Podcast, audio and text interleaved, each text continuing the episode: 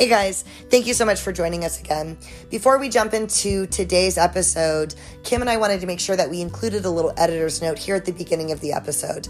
In today's episode, we discuss our first listener question and our response, and the question is fabulous. The question is How were you, Janine, paying for all of these rehabs as you were going in and out? Which is a great question because the ability to get into a facility that you can afford and get to is one of the biggest hindrances, roadblocks to getting clean and sober. It can be a challenging thing to do. So you'll hear my answer as someone that didn't have insurance. But I want to start this by saying if you are lucky enough to have insurance and you are thinking about getting clean and sober, we would say jump on that now while you have the ability to get there.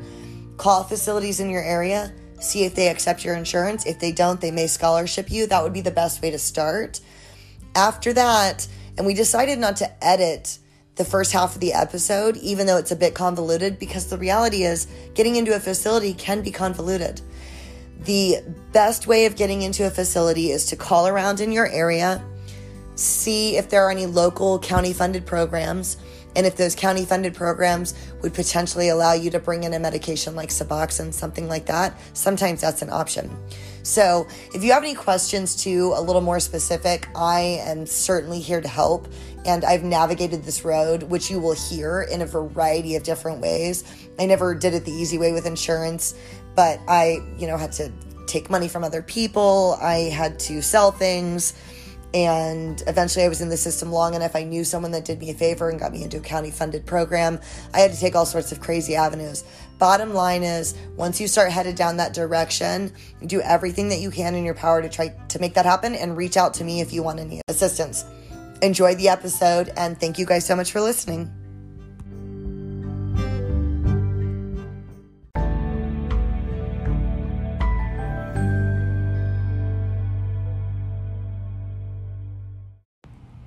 Hey guys, welcome back to another episode of Chasing Heroin on this day. My name is Janine. Sorry. I didn't know I, I want to leave that in. I think we should leave that in so that you guys hear the behind the scenes. Also, to be fair, I just suddenly quit talking, which is rare. I thought Janine was going to do her spiel of. I felt I'm like I was going to do my spiel. It sounded like I was going to do my like. You know what? She Start did. over, and I'm going to do my Sorry. spiel. But I'm not. I'm not taking that out. I'm not taking it out. I want you guys to hear the real deal. Starting over. All right. Okay. What's up, guys? Welcome back to another episode of Chasing Heroin on this day. Uh, yeah, like I said, my name's Janine. I'm an alcoholic addict in recovery. My sobriety date is January 15th, 2015. My name's Kimberly. I'm a marriage and family therapist and Janine's friend. Yes. And my friend. That was funny. I'm leaving it in though. Oh, good. Um, oh, hey, you know what I want to do before we get started? We have our first listener question. And it's a Oh, great good. question. She DM'd me a really, really good question that we should talk about, which was how were you paying for all of this rehab? Did somebody pay for you to go? Yeah. And that's a really good question because the primary reason why somebody doesn't get clean and sober is because they can't freaking get into rehab. Mm. And that was my constant struggle. There were actually I mean, there were years when I wanted to get clean but couldn't afford to go to a rehab. Mm-hmm. So here was the story for me. My parents did give me one nice, good shot.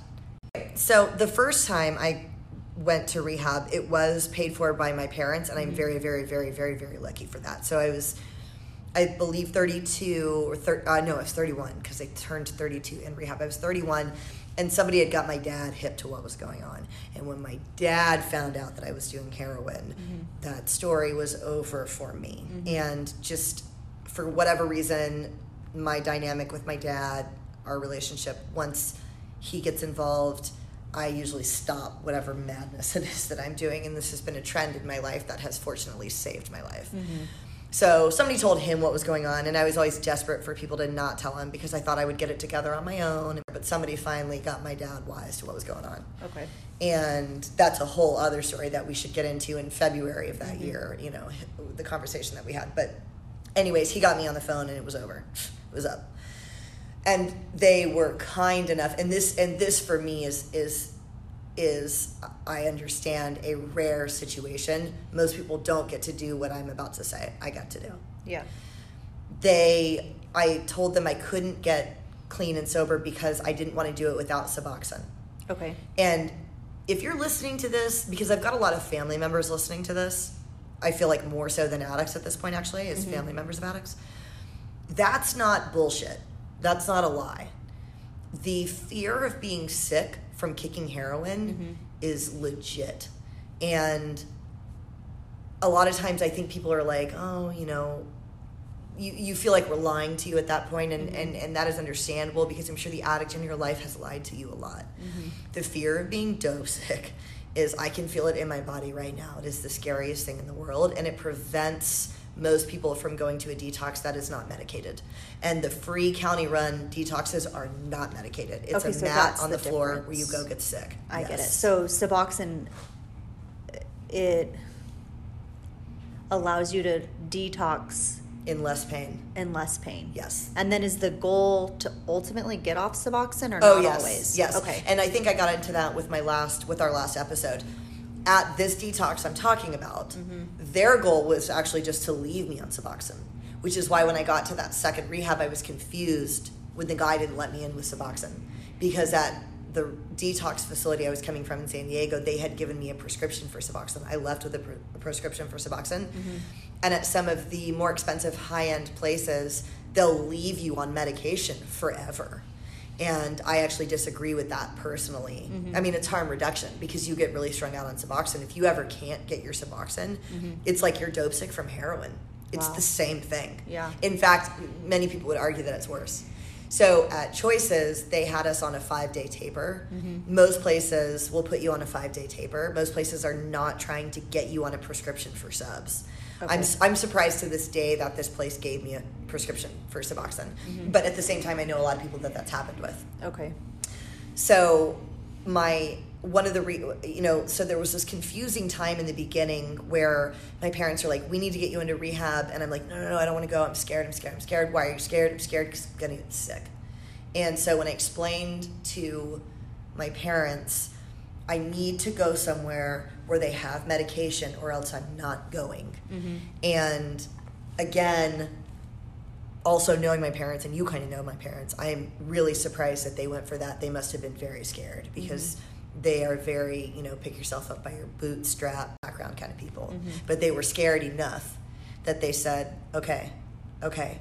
So my mother bless my mother found a detox facility and she paid cash because she didn't want a record of me having had been heroin addict. And now here I am doing a podcast on Spotify and Apple Music.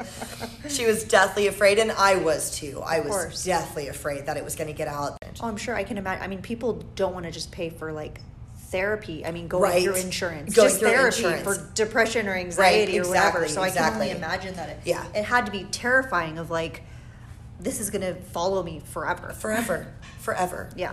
And also why I'm doing this podcast though. I'm okay with it following me forever for Mm-hmm. a variety of reasons now, but of course I did not feel that way back then. Yeah. And I'm not even necessarily advocating that for the rest of the world, right? If you work at like a bank, you know, you might not want to Mm-hmm. Yeah. let everybody know that you were, you know, it, obviously it all depends. I feel very fortunate now that I can you know that I can express everything that happened. But as you guys know, in the back of my mind, I'm always a little worried. Mm-hmm. You know, like what if this does come back at some point? But whatever. So, but they did make it very clear. Okay, so so they paid a bunch of money for me to go to a detox just for six days, and they made it very clear that they were never doing this again. Mm-hmm. Never, never, never, never, never, never. And they held good on that promise for a, a while. Um, but they did agree to send me to this detox facility if I would go. And again, like I said, that's a whole other story. I tried to jump out of the car on the way there. My mom had to call my dad, and he quoted a song lyric. He quoted a Jackson Browne song lyric. You know how I'm about classic rock music. And I stopped what I was doing and I stayed and I went. That's the power of my dad. He can like quote music to me and I'll just be like, okay. And my mom's like, oh my God. Yeah. Meanwhile, she's like giving me her soul and I'm like, forget it. I don't want to hear a song lyric. Yeah, and then I phone with my dad for 30 seconds, and I'm like, fine, I'll go. Poor mom. Poor my mom. I know. Multiple people are asking for her to be on the show, so we got to bring her on the show. Oh, yeah. FYI, to this, I adore my mother. She's like the angel of my life. I'm joking about this, and she also thinks it's kind of funny a little. And y'all, and you know, I'm sure you guys out there know that that you know dynamics happen with parents and kids, whatever. But so they agreed to pay for this first one. Um, I went. You have to go 24 hours without any heroin before you can take a Suboxone. So you're starting to feel sick. Oh yeah, you get sick for an hour. You, you, I, I eventually figured out I could go 19 hours and then take one. Okay. But if you take it too early, it is worse. You get sicker. Oh my god, yes. Oh, Like wow. I did that once on mm-hmm. accident, and I thought I was gonna die. It Is that what it feels like? Like you, just ultimate pain and Yeah, like just brutal. You want to die. Yeah. Like you would rather die in that moment. It's horrible. It's a horrible feeling. It feels like my sponsor described it once as it feels like your spine is like being wrenched in half. Oh, man. Like being pulled apart. Mm-hmm. It's like getting hit by a truck. Yeah. For three days in a row or however long, and the kicks last longer. So over time, like this last one, I didn't sleep for a while, a month or something, mm-hmm. while I was teaching here. So, anyways, they agreed to pay for this one nice detox. So I went, did the detox, and then they kept paying for. They, that's when they moved me into residential treatment at Choices. Okay. And I was very, very, very lucky that that treatment was paid for. So that was the first one. After that, uh, they refused to do it again because, of course, you guys have heard I was on Suboxone the whole time because they gave me that prescription getting out of the hospital. Yeah. And a lot of people didn't really believe that about at Choices, but you know, whatever, it doesn't matter. I had been given that prescription. They had still told me not to be on it. So the first one they paid for. The second time, what happened was, well, although, okay, so my individual story doesn't matter. Here's the bottom line sometimes people pay for it for you. Sometimes the addict in, is in a position, rarely, if you're like me, where you, maybe you have some money or you have some savings. Uh-huh. The second time, my mom agreed to put me in detox again, and my ex, the one that mm-hmm. we've talked about here that I was using with, was supposed to pay her back. Okay. Once he got some money back from the Marine Corps, she had actually helped him get. He was owed a bunch of back pay, mm-hmm. and she set him up with the VA to get this money, and he was getting a massive lump sum payment within like a matter of months. And he was supposed to pay her for my detox. He, of course, never did, Okay. but he was supposed to. So in that incident, she shelled it out also. Mm-hmm. While I was at that detox, I really wanted to stay, so I had a car that hadn't been running for a while because I hadn't had a license. I sold my Jeep to pay for the rest of it. Okay. And then they let me go get a job pretty quickly. And I got a job teaching right away. And then they put me into a sober living that I was paying for myself. okay. So, but then, so another time, like there's another county program out here. So there are county programs that will pay for you, but there's usually a long wait list. That's what I wanted to ask. Is that then covered by like Medi-Cal or it's No, not? no, not usually. It's Oh, not wow. usually covered by anything. So right now there's a free detox and there's a long wait list for that one. Now that one they will allow you to bring your own medication too. They don't provide it. But Okay. Mm-hmm. you can like buy Suboxone off the street and bring it. And I actually think that that's kind of cool that it does that because they don't require you to show the prescription. If you just show up with subs, they'll let you take them, illegal Mm-hmm. Okay. or not. Mm-hmm. But this is all California. I don't know what happens elsewhere. Got it. So, but usually, again, if you're listening to this and you're a family member, I'm so torn because they're going to need help to detox. Yeah. Yes, that is true. But I'm also a firm believer that you don't give the addict anything. And this is why it would be good to get my mom on here because where my mom finally got to with me, because in the beginning she would kind of try to help me financially, mm-hmm.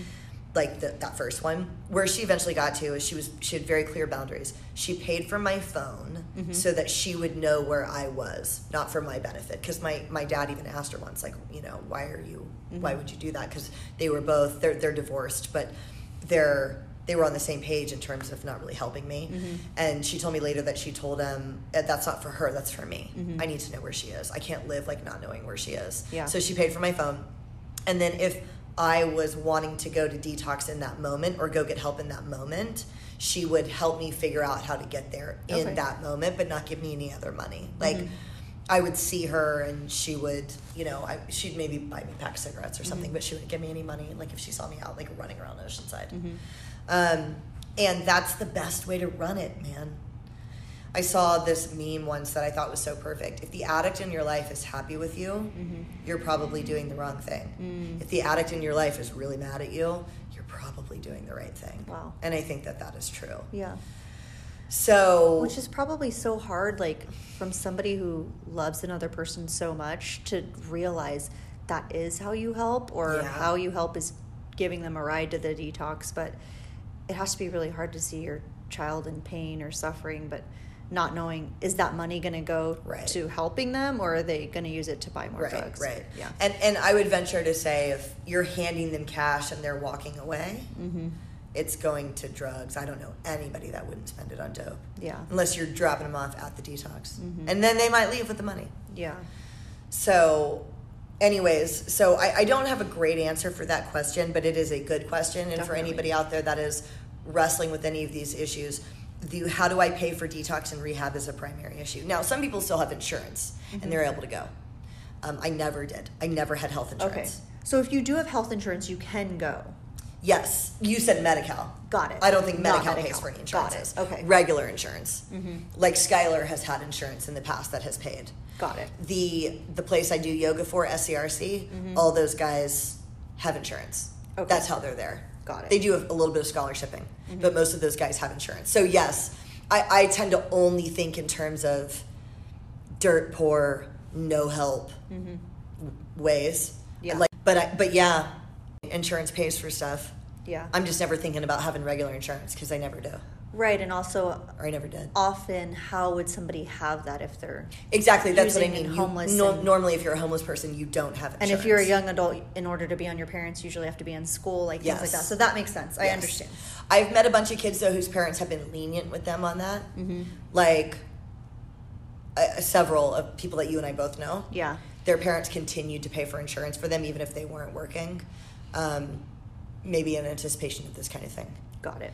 But my programs, the places I went, also you could uh, parole would pay for places where I was. Okay. But I was not being coming directly from prison. Yeah. And I worked parole in, pays yeah. for it. I worked with, um, it was a while back, but parents who were at risk of or who had lost their children temporarily to the system, like CPS. Yes. I think they will sometimes pay. They absolutely will. The second, pla- the third place I went to in Oceanside, Oh. that was exactly what it was. Yeah, but I I got to go there. I think I told you this. I got to go there because I knew the program manager, mm-hmm. and even though I didn't have a child, she let me go anyways. Oh, wow. So that one I got to go to for free because I knew the program manager. okay. But that was a welfare funded program, Mm-hmm. and I didn't have a CPS case. There was two of us that didn't have CPS cases because we didn't have kids, Mm-hmm. and they were able to get us in. And that was a long term free program actually. Yeah. And yes, if you get a CPS case, but again, those are scenarios you don't want to be in to get into rehab. Definitely rehab. not. Yeah, you know. Yeah. So it's it's it's the primary issue that keeps Mm-hmm. people using. I need to go kick, but I don't have any money. I need to go detox, but I don't know where to go. Mm-hmm. And I, I do think that the the potential solution to that would be I you know and I, I don't know enough about politics to know where funding like this would come from Mm-hmm. but a detox taper that was available for the average person and maybe you only get to do a certain number of times Yeah. and you're, you've run up your time you know like how they have EBT how they have food stamps Right. maybe a program of Suboxone harm reduction. Mm-hmm. There's another one called Subutex that's a little cheaper. I mean, there are harm reduction medications out there. Now, they do also have this is another thing that I tried. You can try to taper off with methadone. And methadone taper is about $15 a day. Okay. And it's a 28 day taper. But I have never met a single human in my life. If you're listening to this and you have done this detox successfully, let me know. Mm. I've never met a human being in my life that successfully completed a methadone detox program, including me. Because you mean then you end up going back. Oh, to it's too hard. No, Yeah. and getting off methadone is so painful. Um, I've gotten on heroin to get off methadone Wow. Twice, actually, because I was like, this is, you know, I passed out in the front yard of my Mm-hmm. uh, ex's house because I was in so much pain from trying to kick methadone. Wow. Yeah. So, Okay. anyways, I, I feel like that was a that was a um, jumbled answer to your question. But again, I guess the bottom line of this is there is no easy answer on to the question of how do I pay for rehab. So if you do know someone who maybe needs some help, I think the way that my parents did it is pretty good. Let them know you've got one shot if you happen to have the resources. I can help you this one time and that is it, and then you got to hold to your word. Because I did end up selling everything I had the second time. Yeah. Because they meant it. Mm-hmm. They were, and because my mother wasn't going to do it.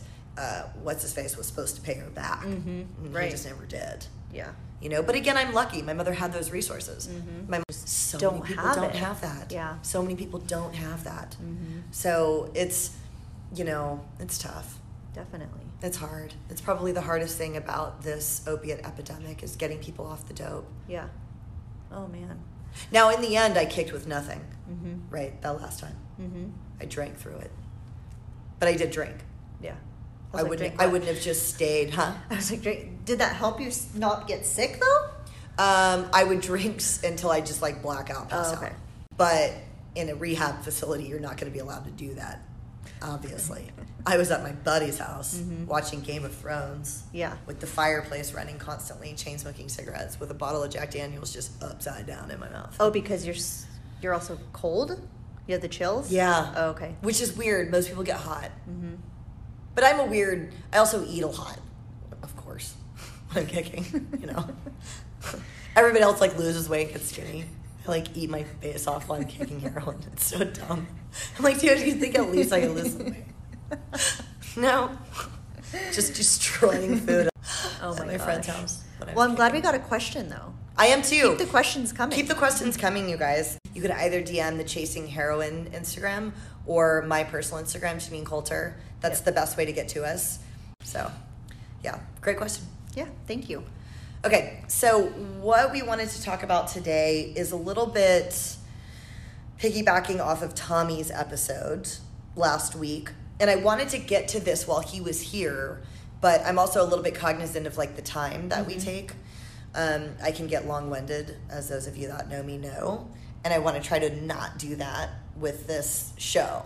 So the episode with Tommy was going great. I really wanted to ask him about this. He and I had talked about it off air, but then we were kind of like running long on time, and I was trying to be aware of that. But what I wanted to share was after he wrecked his truck, and he he ended up back at Choices, which I was there. But before that, so end of August, beginning September, before he had relapsed.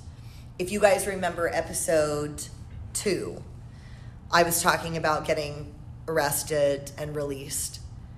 About two weeks after I was released is the incident I'm talking about where I begged my mom to pay for me to go to detox mm-hmm. and my ex was supposed to pay her back.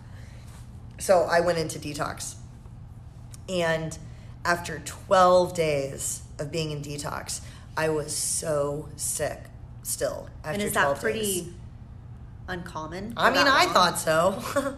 you know, seems like It seems like a really long Feel Feels so horrible. Yeah, probably not. If you talk to another heroin addict, Okay. they might say like that that was pretty normal, but mm-hmm. I thought it was too long at Yeah. that time, and I thought I can't take this anymore. It was day twelve. I had been off the subs for you know however long, and this was the worst kick of my entire life. Mm-hmm. The twenty four hours before I got on the subs, I was like hallucinating sick mm. at the Little House Foundation that we were talking about, literally hallucinating and got on the subs, felt great on the subs, and then when you get off the subs, it's a nightmare. Yeah. And I was way, way, way sick. And they had taken me out of detox and brought me to one of the houses. Mm-hmm. And I and once you're at the house, you go to the center every day for like groups and stuff like that. But I was so sick this day. I asked the house manager I knew because I'd been there before, and he was my friend. We got along, mm-hmm. and I asked him if I could stay back, which he let me. So they called into the office and said like I wouldn't be on the van that day. I think they call it a lay-in. I was taking a lay-in for the day.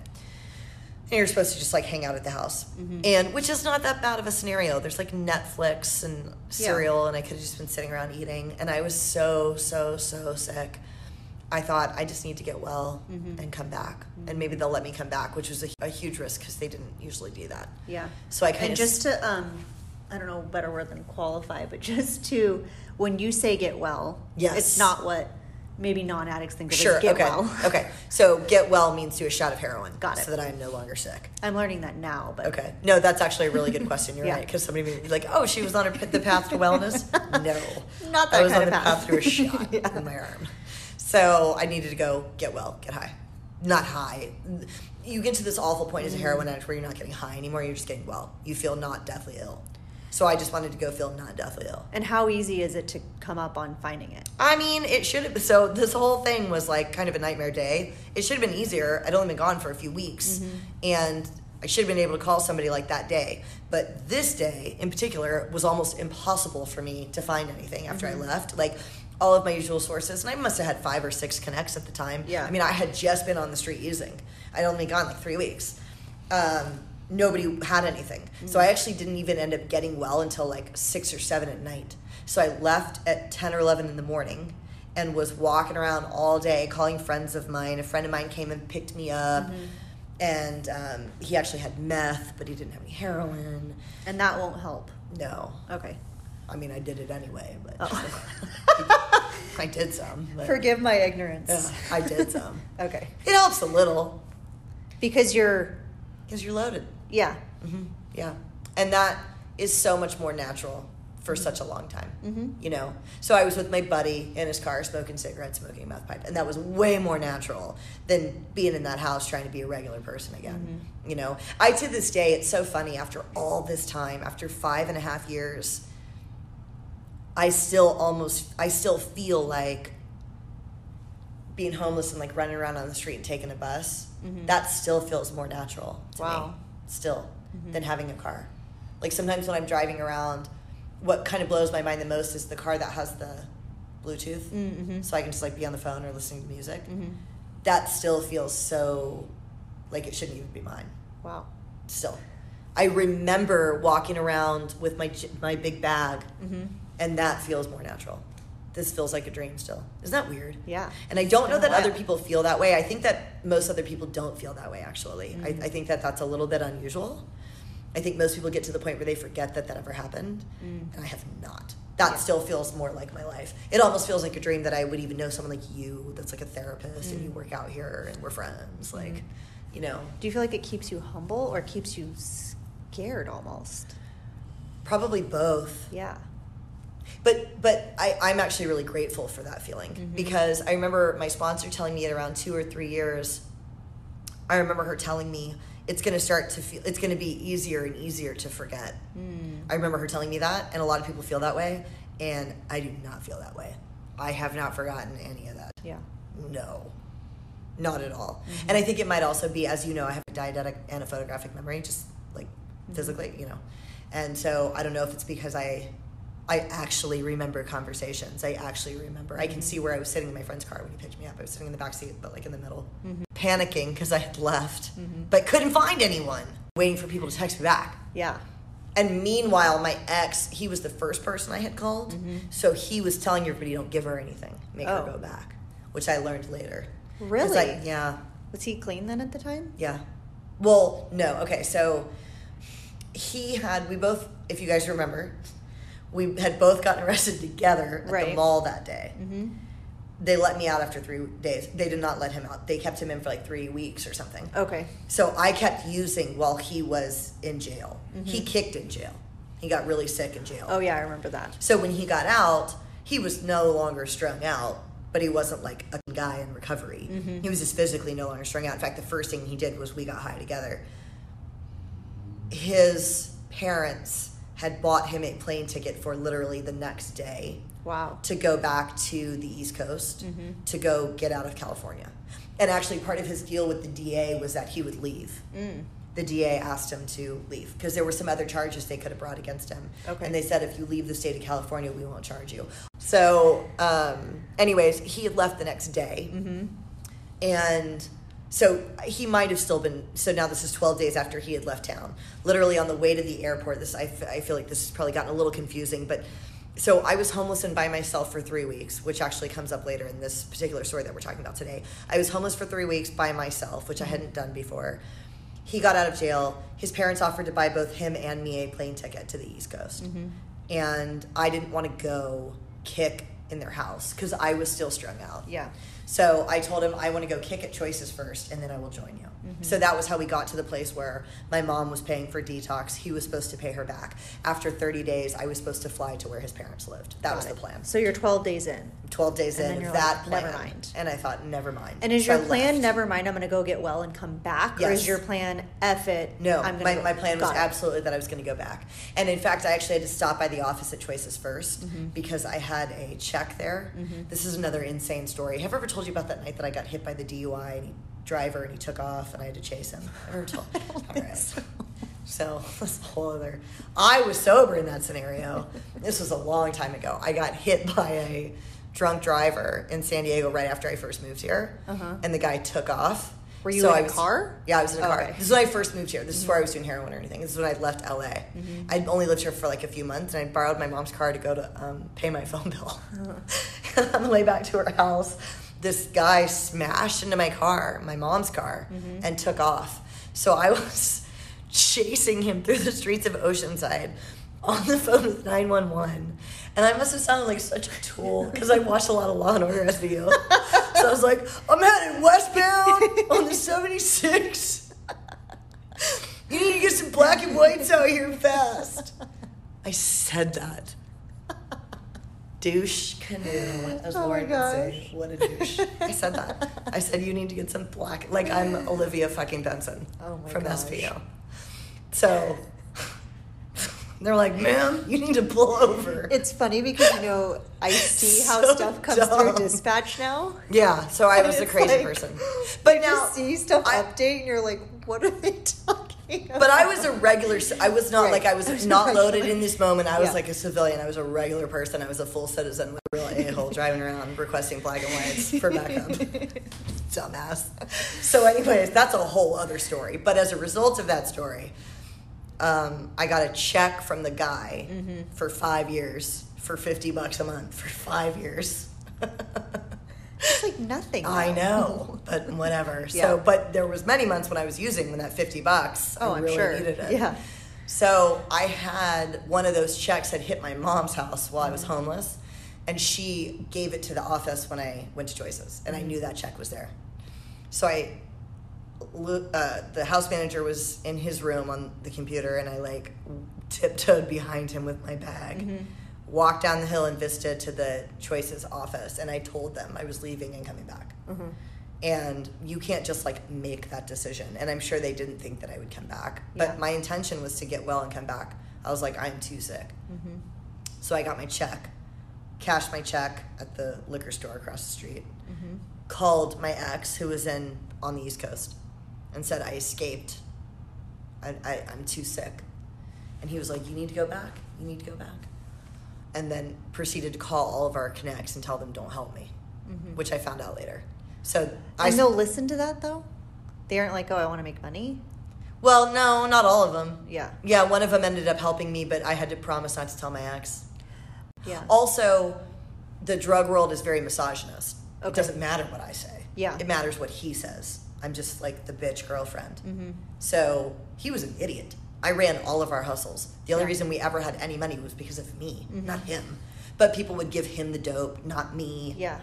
If he said something about, you know, like I look back now and I can tell there were so many times when we were involved in things and he would tell me some insane lie that I believed at the time. And looking back, many of our friends were like helping him, and then they would all support this lie, like that something had been lost, like dope had been lost, or he had lost something. Mm-hmm. And they obviously had just done something together, and they were like lying to me all the time. Okay.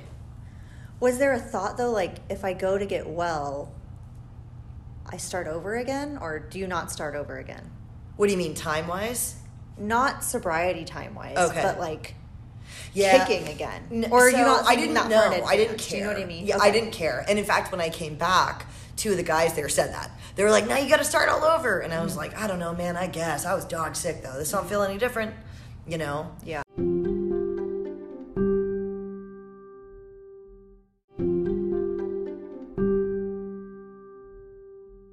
And in theory, I think that if you relapse, it starts you over. Mm-hmm. But I kind of didn't care. I was so sick, I didn't really care. But anyways, before I came back, so long story short, the details of that day like don't really matter. I was I was calling like I called my ex from a payphone. That was also why it was so hard for me to get any dope that day too. I was mm-hmm. relying on. I did have one friend come pick me up, and I was driving around with him in his car, and I w- must have been using his phone to try to connect with people. Okay. So, anyways, I finally did. I finally did get some heroin. I got well, and I physically felt better, but very, very scared. I mm-hmm. knew I had made a mistake. And what well, so so I knew I had made a mistake in mm-hmm. leaving. And now I was alone because the guy I was driving around with like went home. And I was by a 7-Eleven in Oceanside. And this is where our guest from last week, Tommy, comes in. And like I said, I wanted to ask him about this while he was here, but we didn't have time. I called Tommy actually, who mm-hmm. lived like right around the corner from where I was, who was clean. He had like 60 days. Mm-hmm. This is shortly before he wrecked his truck. He actually came and picked me up. He brought me back to his house and we like watched a movie or something. And I remember him saying that night, just please don't steal anything mm-hmm. because I've got a roommate. Don't steal any of my roommate's stuff. And I would appreciate it if you didn't get loaded in the house. And, you know, he let me stay there overnight. And also, we had a long conversation where he was encouraging me to go back to choices, to go mm-hmm. back, to go back. I think, too, and this is what I wanted to ask him, I think he must have called Steve the next day, too, mm-hmm. because there's no way they never let people back in. Like, they were really strict. Mm-hmm. And it was insane that I thought I could leave and come back. Like, admit to using and come back. There's no way. Yeah. And they were really strict. It sounds like all rationalities out the window, though. Do you know Of what course, I mean? Like that course. idea of I'm gonna go get well, but and I plan back. to come back. Yeah, and, they're gonna let me do again. this. yeah, and they're gonna let me come back. Mm-hmm. So Tommy had convinced me to go back. So in the morning, I left, and I had decided I was gonna lie when I went back and tell them that I had not used, that I hadn't found anything, mm-hmm. and I have a way to pass a drug test Mm-hmm. that I don't really want to reveal the details of because I told a friend once how to do this, mm-hmm. and she stayed loaded for like another three or four years. I always felt really guilty about it because I knew she was using the system I gave her. So I'm not going to reveal the details of it right now, but I can pass your drug test to arrest me. so I knew I could pass the drug test, and I was going to say that I hadn't managed to get anything, and I knew that they would test me immediately. And by daylight, I realized that I had made a big mistake and shouldn't have left. But I also didn't want to violate Tommy's trust, and I really appreciated that he had let me stay there. So I got up at like six in the morning and I left, and the sprinter station over there. So there's a sprinter station, and kind of where he was living at the time, and like this big massive field. Mm-hmm. And I walked out into the field Yeah. to get loaded and all the houses were behind me. Mm-hmm. So I got in front of a tree and stuck my legs out straight so that if you were walking by, you just only saw the tree mm-hmm. and not me, Yeah. hopefully. Right. Oh, sorry. As- really quickly, the sprinter is a train here. The sprinter is a train Yeah. here, yes. As I'm telling you this story, I'm thinking, I, I don't know how how brilliant this plan was because I'm looking myself in the mirror in the spin studio and like, I mean, I'm kind of small, but not. Must have been a big tree. I don't remember. So, anyways, I stick my feet out in front of me, stick my legs out in front of me. And this is the other thing that makes it probably not viable. I was hitting with my knee crossed mm-hmm. my ankle. So you probably could have seen me. So, anyways, and describing this, I don't love describing this, but I think it's important. It, basically, it's clear I was doing a shot. I had like a belt around my leg, and the belt was through my teeth, and I was trying to like hit my ankle right there outside in mm-hmm. daylight. But I'm behind the tree, so I'm feeling like relatively safe. Yeah. And all of a sudden, I hear like needle in, in my leg. I hear, Oh gosh. and I realized the sprinter was coming, and I was right in front of train tracks. So I look up with like the belt in my mouth and like needle in my hand as the train like oh, starts going by. And of course, the people on that side of the train were, you know, looking out the window like you do. And I was like making eye contact. Right. So you were you were protected from the people. behind you, but not from the train that was no, passing of course you. not. It was Yeah. like right. I mean, it's actually not that close. It's it's a solid 15 feet away. But I mean, I was looking. close. um, I was looking at people. They could definitely, definitely see that there was a drug addict in this field at six in the morning. yeah. And I was like, come on. So I finished doing what I was doing, got up and got out of there because I figured somebody had called the cops. I mean, I mm-hmm. don't know. So I left. And I don't remember what I did. I like skittled around a little. And then I finally hopped the sprinter and went mm-hmm. back to Choices sometime in the afternoon. And got back to Choices, and I remember the intake coordinator, the guy that ran it all, the one that told me I couldn't be on Suboxone the first time I was there, which was a separate from time from what we're talking about. He sat me down, and as I said these words to him, I realized that they were true. He was like, Why would I let you back? You left. Mm-hmm. And I continued with my lie. Well, first of all, I didn't actually get loaded. I tried, but I didn't. You know, mm-hmm. I was lying. Oh, I still had some heroin on me. by the way, in my pocket. That's important. And I said I tried, but I didn't. And I was like, here's why. And I got so earnest in this moment. I realized once I had gotten there, because at this because this time I'd been homeless for a while, two three weeks by myself. But prior to that, my ex and I had been homeless for a long time. Yeah.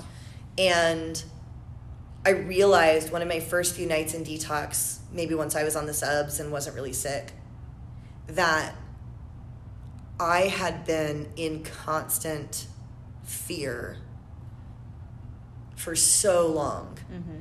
And when I was in that detox, I was like going to sleep and waking up like not in fear. Mm-hmm.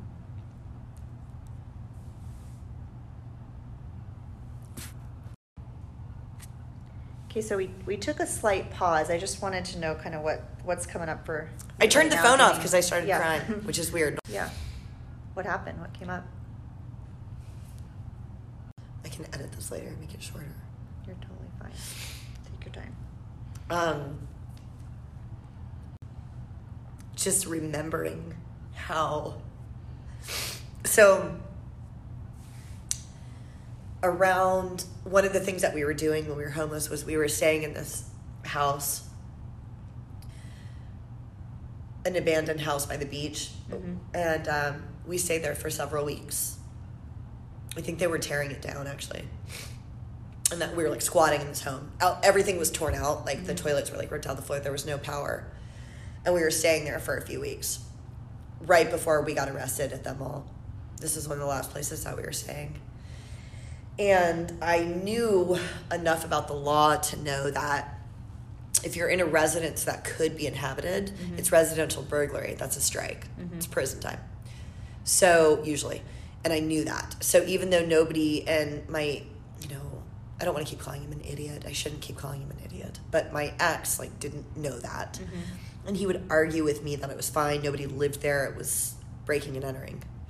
But I know the law, mm-hmm. and that's not breaking and entering. That it's not home invasion, but it's residential burglary, which is a step shy of home invasion. And now you're talking about serious charges, Yeah. life changing charges. And I knew that. And we would lay in this house with no electricity. Me. Mm-hmm. And I know people tend to think of a drug addict as maybe gone, vacant, unaware. Mm-hmm. B- but we're not, usually. I was fully aware of my situation. Mm-hmm.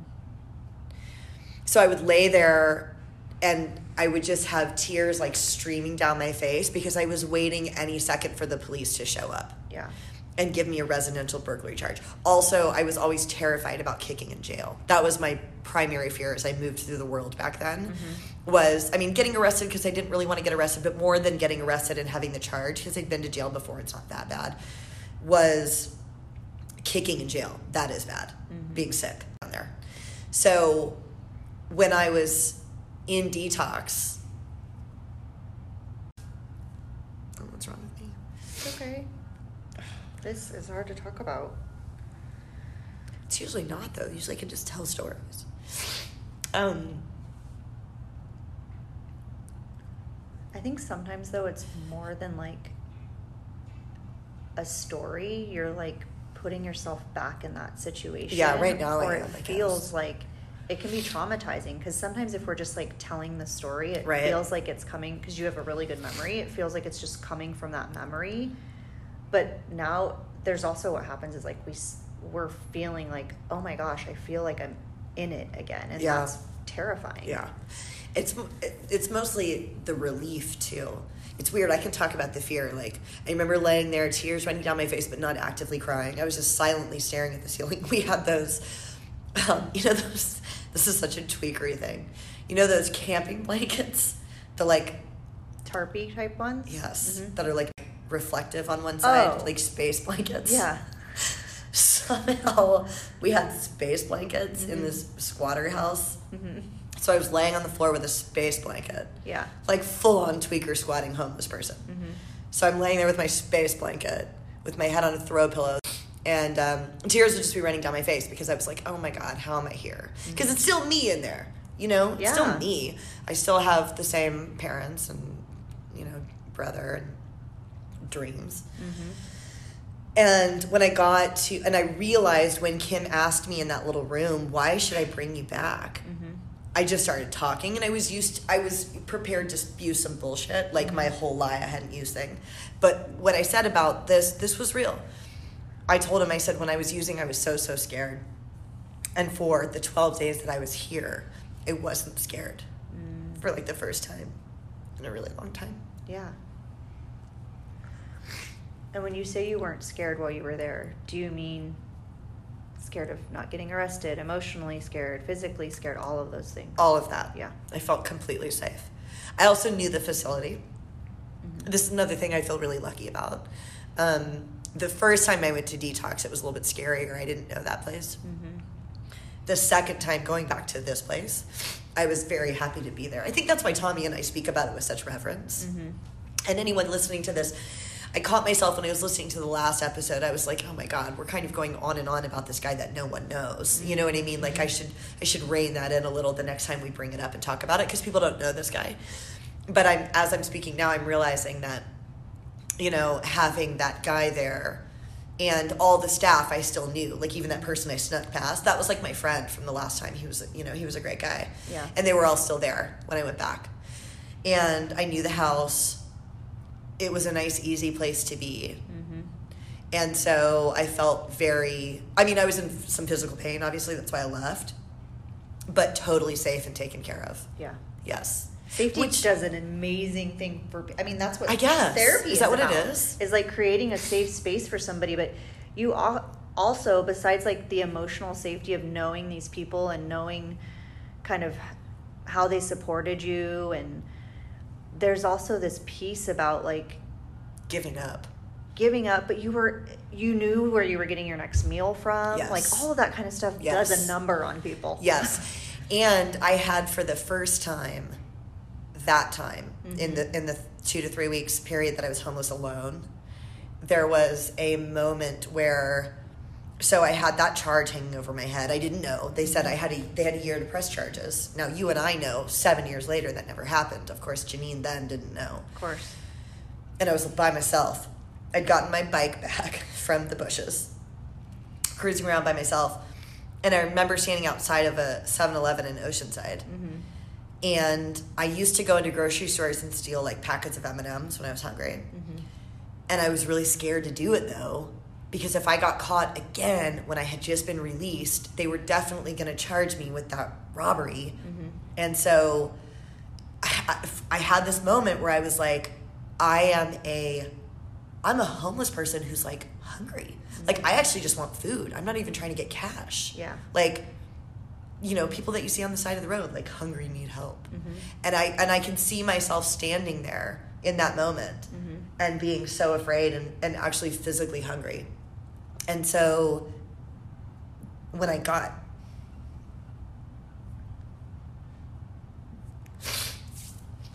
that makes upset. It's not that big of a deal.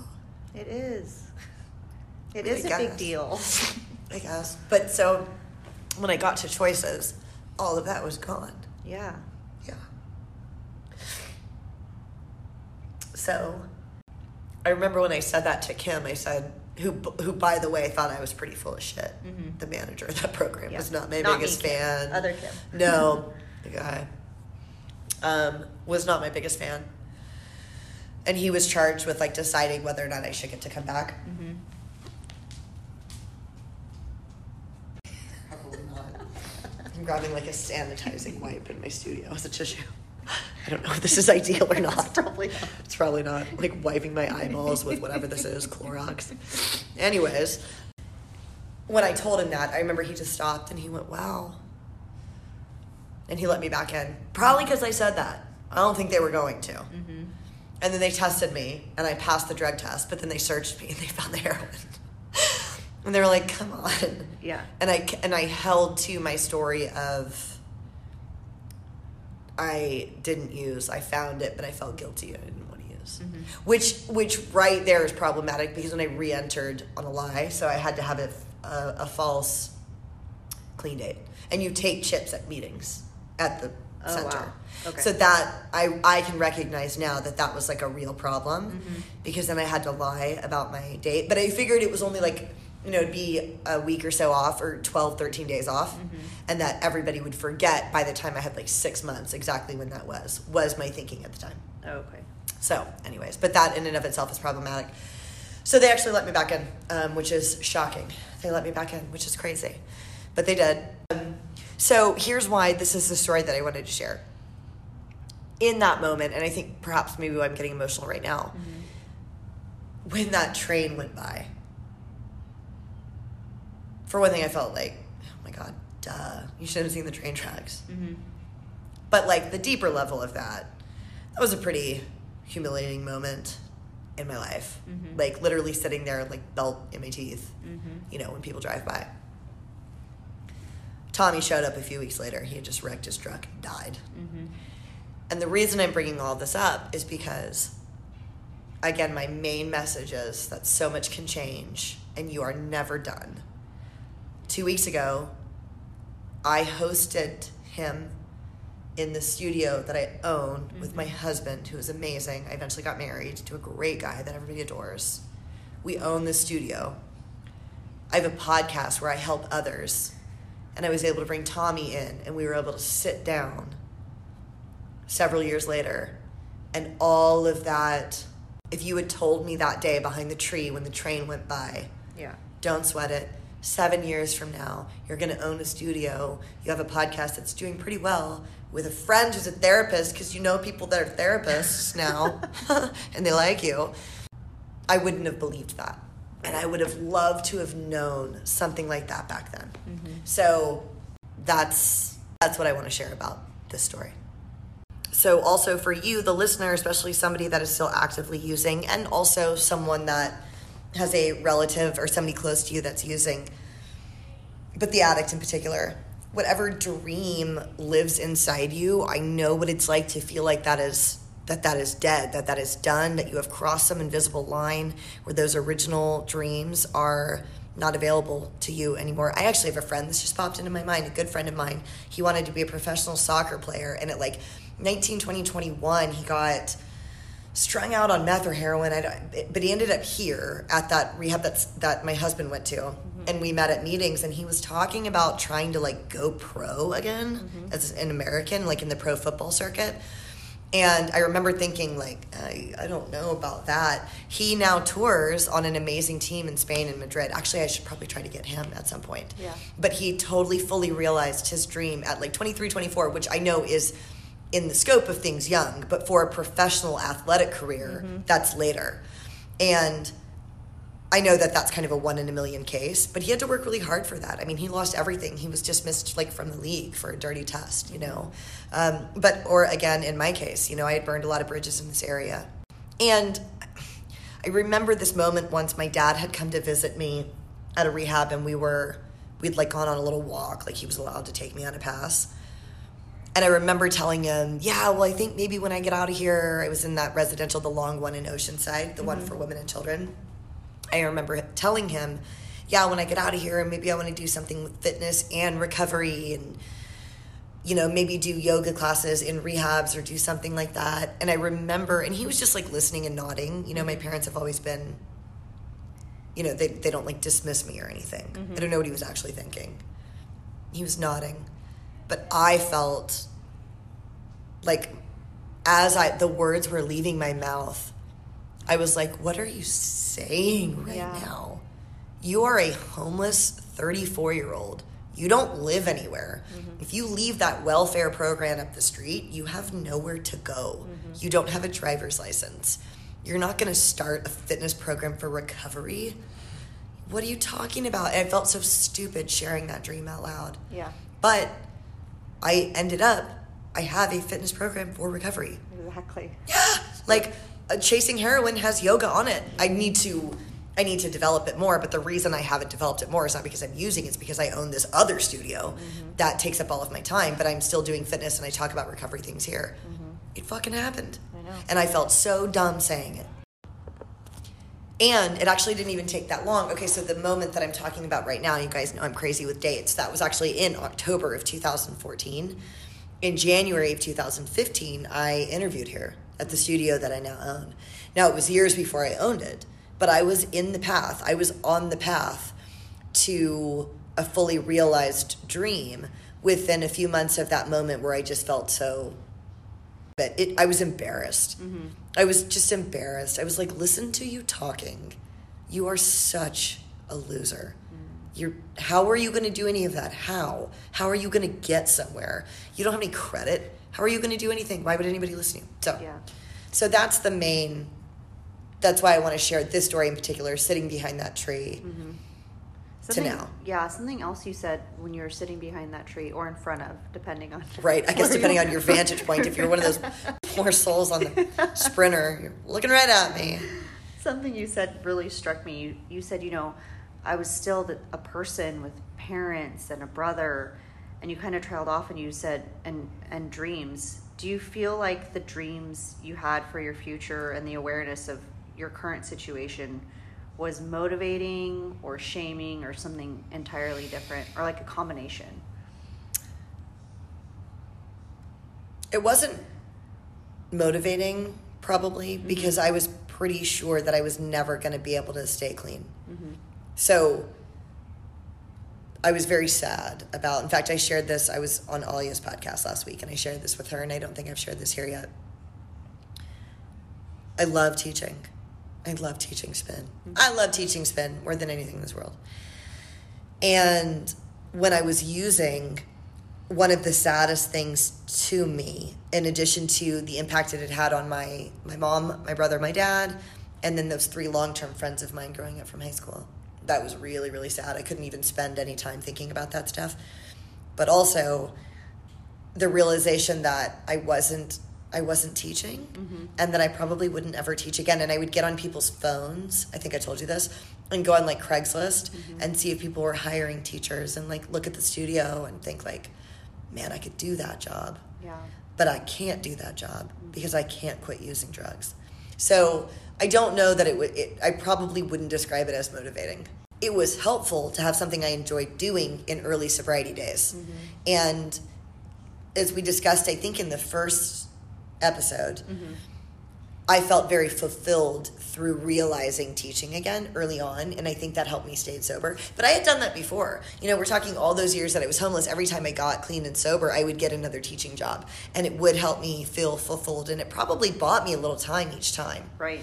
But I don't know that it was motivating. If anything, it kind of made me sad. Yeah. And I knew I wanted to get back to it, but it did not feel realistic. And and that was a progression too. Like the first time I was at that rehab, I think I probably thought, "Oh, I'll get a job again, no problem." By the time we're talking about now, I no longer felt that way. Yeah. Yeah, exactly. I felt like maybe it's just I could get a job, but it's a matter of time before I'll just I lose it. back. Mhm. I'll just lose it. So, so I don't know. So I, I guess again, that's that's kind of a. So much of this is gray, and Kim and I were talking about this. Like we keep. This is the third time we've tried to finish this episode, mm-hmm. and I felt it is. It's the most. I keep using the word jumbled. I don't know that it's jumbled. I find myself searching for answers and i think that a lot of this is very gray a mm-hmm. lot of addiction is very gray and one of the people that taught me that was steve not steve from choices but the other steve who you've met mm-hmm. my friend from the, the other sober living he, he was much more forgiving than choice choices would kick you out once and that was it mm-hmm. that's why it was so unusual that they let me back the other Steve, that's why he continued to let me back because he understood that addiction was gray. Mm-hmm. And it's not, it's often not linear. Progress is often not linear. But you can sort of accumulate lessons and knowledge over time. Also, I'm so grateful for my mother mm-hmm. because she continued to manage to get me into detoxes until I could hear a message of recovery that sunk in Yeah. but it took a while. So again, all this stuff, you know, so the dreams weren't necessarily motivating when I was sitting behind that tree. If anything, it made me sadder. Mm-hmm. But they were fulfilling when I got here again. It made me feel good about myself. That was my primary source of self esteem. Right. Something that you're good at and mm-hmm. you had been good Mm-hmm. Yeah. at in the past. Yeah. Mm-hmm. And then the more I was teaching and the longer I stayed and had clients, you know, the better that I felt about myself. But I will say, I went back that day. I obviously didn't feel completely hopeless. Yeah. I went back. So probably this last time I felt zero hope, which is interesting because this is the time that I did it. But when I was at my friend's house in Palm Desert, I felt zero hope. Mm-hmm. None. But I was so tired and beat up that I was like, I can't do this another day. I can't use another day. But I had almost zero hope that I would actually get it together. Yeah, So, that's interesting. yeah. So, one of the things we want to make sure that we always get back to with the formatting of the show is what did either I or the guest learn from then that we are still applying now? Because I always want to pull it back and make it really positive and something that we can look back and say, yes, that story is really, really sad, but I don't want the listener to ever leave with the sadness mm-hmm. because there is always something beneficial that came out of these awful moments. And this one in particular, so one of the things I learned was again the and this one was a bit more subconscious, the power of the community in the recovery world. Mm-hmm. Because I had met actually these two guys that ended up becoming my good friends that time. Mm-hmm. And while I was gone, I'd only known them for I'd been there for 12 days, but I'd only been out doing classes for about 5 days, like out doing going to groups and stuff for about 5 days because I'd been in the detox 1st mm-hmm. They don't let you go they call it down the hill to the recovery center until you're off the Suboxone. So I'd only known these guys for like five days. But when I was out running around, I was actually like thinking about them. They were really funny. Mm-hmm. They're the ones that when I got back were like, well, you shouldn't have done that, dude. Now you got to start over. But I had a real connection with them just even in that brief time. And they were part of why I went back, even though I had just met them. Yeah. I also realized that it was better inside than outside. And I had been on the outside of recovery. And, and I also mean that literally.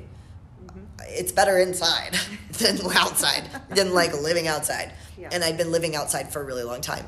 And just the 12 days of being back indoors, I really did want to go back. And I think I'd been gone for so long that I it just it snapped me back a little bit into reality because we would get like hotel rooms from time to time but i was still using the whole time you know but like to be sober and to be safe something in me willed me to go back Definitely. It was like the um, you were leaving to what was familiar. yes Um, I really like to make the distinction when I'm working with people. There is such a difference between familiar and comfortable, but people use it interchangeably. yeah that's true And it was huh? familiar. It wasn't comfortable. It wasn't comfortable but it was familiar Yeah, and so you're right but you can make that mistake pretty easily Oh yeah, people do it all the time, but I think that you were coming back to a place that that felt safe and probably offered comfort versus the familiarity that we all often go back to right totally different things, Totally. addiction or whatever Totally. it might be.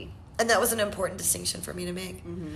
And once again, if you're a family member of somebody listening, your addict that you're related to might like escape a detox and go back. I get that that's frustrating, Mm-hmm. but they might have learned what I learned, and they probably did. You know, Yeah. many people have done this. Is not unique what I did. Take off and go back. And then, you know, once again, God's grace had smiled on me, which I was aware of in two ways. Tommy came and got me. He was a safe guy. He's never hurt me or tried to do anything and he convinced me to go back. He also happened to be clean at that time because Right. it could have been bad news bears mm-hmm. if he was also using. And then I also, I do believe in crazy dreams now, mm-hmm. and I think that a lot of that was gone. Like, so I was telling Kim earlier, there's there's this like kind of giant media platform that I want this podcast to get picked up by. I have learned in my experience that is not outside the realm of possibility because God's grace has delivered me in divinely ordained correct directions mm-hmm. many times since I've been living right. And it is entirely possible that the right person will listen to this podcast and this will get on a massive platform and we can have my business is sort of open, not open. It's very, very frustrating. Right. And I think that my story of recovery has helped me more during this quarantine than anything else in my life mm-hmm. because I look back and I say, man, this was like fated, dude. I got here for a reason. I don't think I'm going to lose it now. Mm-hmm. I don't. I just don't. It, it was too. And that's also why I'm committed to doing stuff like this, though, because I feel like the, the, the responsibility is on me to say, okay, yeah, you did get this platform, so you better use it if you want to mm-hmm. keep it. Okay, so I think that that kind of wraps it up for this particular incident, and it's interesting to me that that was so hard for me to get through. I did I didn't go into this thinking that that would be a challenging story for me to tell. Yeah. At all. No, I've I have way crazier stories in the tank. I know, but I think sometimes That one's a little embarrassing, but the um, yeah, I think I don't know why that would be embarrassing. It's all pretty bad. But me sitting behind that tree, uh, the picture of that bugs me right now. I think that's what it is. There's like a image piece to it, but also Sure. the physical vulnerability of it, puts you in a space of feeling really vulnerable to share that. You think because I was like out in the field, like the physical vulnerability in that moment I'm feeling now. Mm-hmm. I think Yeah, that's, that's part interesting. Of it. Yeah. Or like picturing yourself being so vulnerable. I think it, well, and so this is not a clinical world, word. Ratchet. what is the clinical word for ratchet? Because that was a ratchet ass move. Okay, to walk outside in public as an adult and use in public. It's pretty ratchet. What's the clinical word for that? I don't even know. I, I'd have to think about it. But I think, like you said, there was so rationality is out the window Sure. with all of these decisions. Right. And like, Of you're not in course. your, quote, like, and right that's a given, and that's a given. That's a given. Yeah. But it was a ratchet move, dude. I don't really love, you know, I don't know. It was just hard for me to talk about. But, anyways. Well, thank So- you for being vulnerable. Sure. So, yeah, so guys, uh, we want to reiterate again any questions, please send them our way. I'm so glad that we got the conversation about getting into rehab and that we were able to have that conversation. Anything else, let us know. Like we said earlier, DM Janine Coulter or Chasing Heroin so that we can get those questions on the show. And then I'd also like to introduce not necessarily a segment, but a piece of this where we talk to either the guest or myself weekly about the role of fitness and recovery because people in recovery benefit so much from physical movement and it becomes a huge part of people's recovery journey. Mm-hmm. And so I want to start, and I'm going to start talking to my guests about that over time, but I'll start with myself today if you are in early recovery, even if you're sick, man, get moving, sweat it out. And I know it sounds so cliche, but it's not just everybody knows about the endorphins, so that physically your brain gets going and, and you actually, on a physiological level, feel better. But also, doing something challenging in that moment that's good for you is really good for your self esteem. Like, one of the pillars of self esteem is living in conscious alignment with things that you know to be good for you. Mm-hmm. Like, or the opposite of that, right? Like, I know this person is so bad for me, but I'm going to stay with them anyways. Yeah, it does a number on your self It does a number on your self esteem when you actively act out of alignment with your own best interests. Mm-hmm. It's a betrayal of yourself at a very deep subconscious level, even on a small scale, like the same message with a larger audience. And I believe that now because it manifested in my life. So that's something, especially now, depending on when you're listening to this, we're still like half in quarantine, half not. I know that such and such doesn't make me feel good about myself eating this type of food, but I'm going to do it anyways. Any decisions like that that you know not to be in your best interest really chip away at your self esteem because you're betraying yourself. You're saying, Yep, I know it's good for me, but I'm not worth doing it. Mm-hmm. And then conversely, though, if you say, Man, I know I should go out for a run or I should get some exercise, and you follow through, self esteem is the reputation that you earn with yourself over time. Yeah.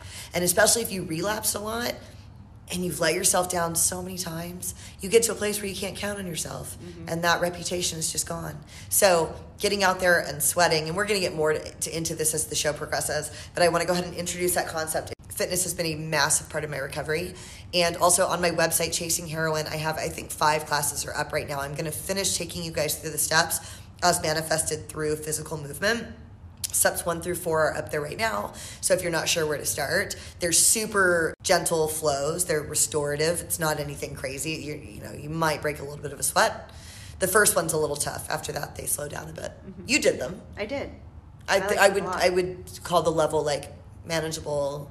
Right, because I don't really do yoga. Right, and you I- were doing them. I could definitely do Yeah, it. yeah. So, anyways, get a little movement in, get some sweat in. Thank you guys so much for listening. Yes, thank you so much. Keep the questions coming and the reviews and subscribe. Yes, review and subscribe because the more reviews we get, Apple looks at that kind of stuff when they decide whether or not to start like popping your podcast up and, and like a you may be interested in column. Mm-hmm. We're way far from that. But the only way we're going to get close to that is by asking you to. It takes like three seconds. I just wrote a review for the Skinny Confidential the other day, which is a podcast that I'm obsessed with. And it only took me a second. You just register, you can use a fake name, and then write a review. So we would super appreciate that. And we will see you guys next time. Yeah, thanks a lot. Thanks, guys.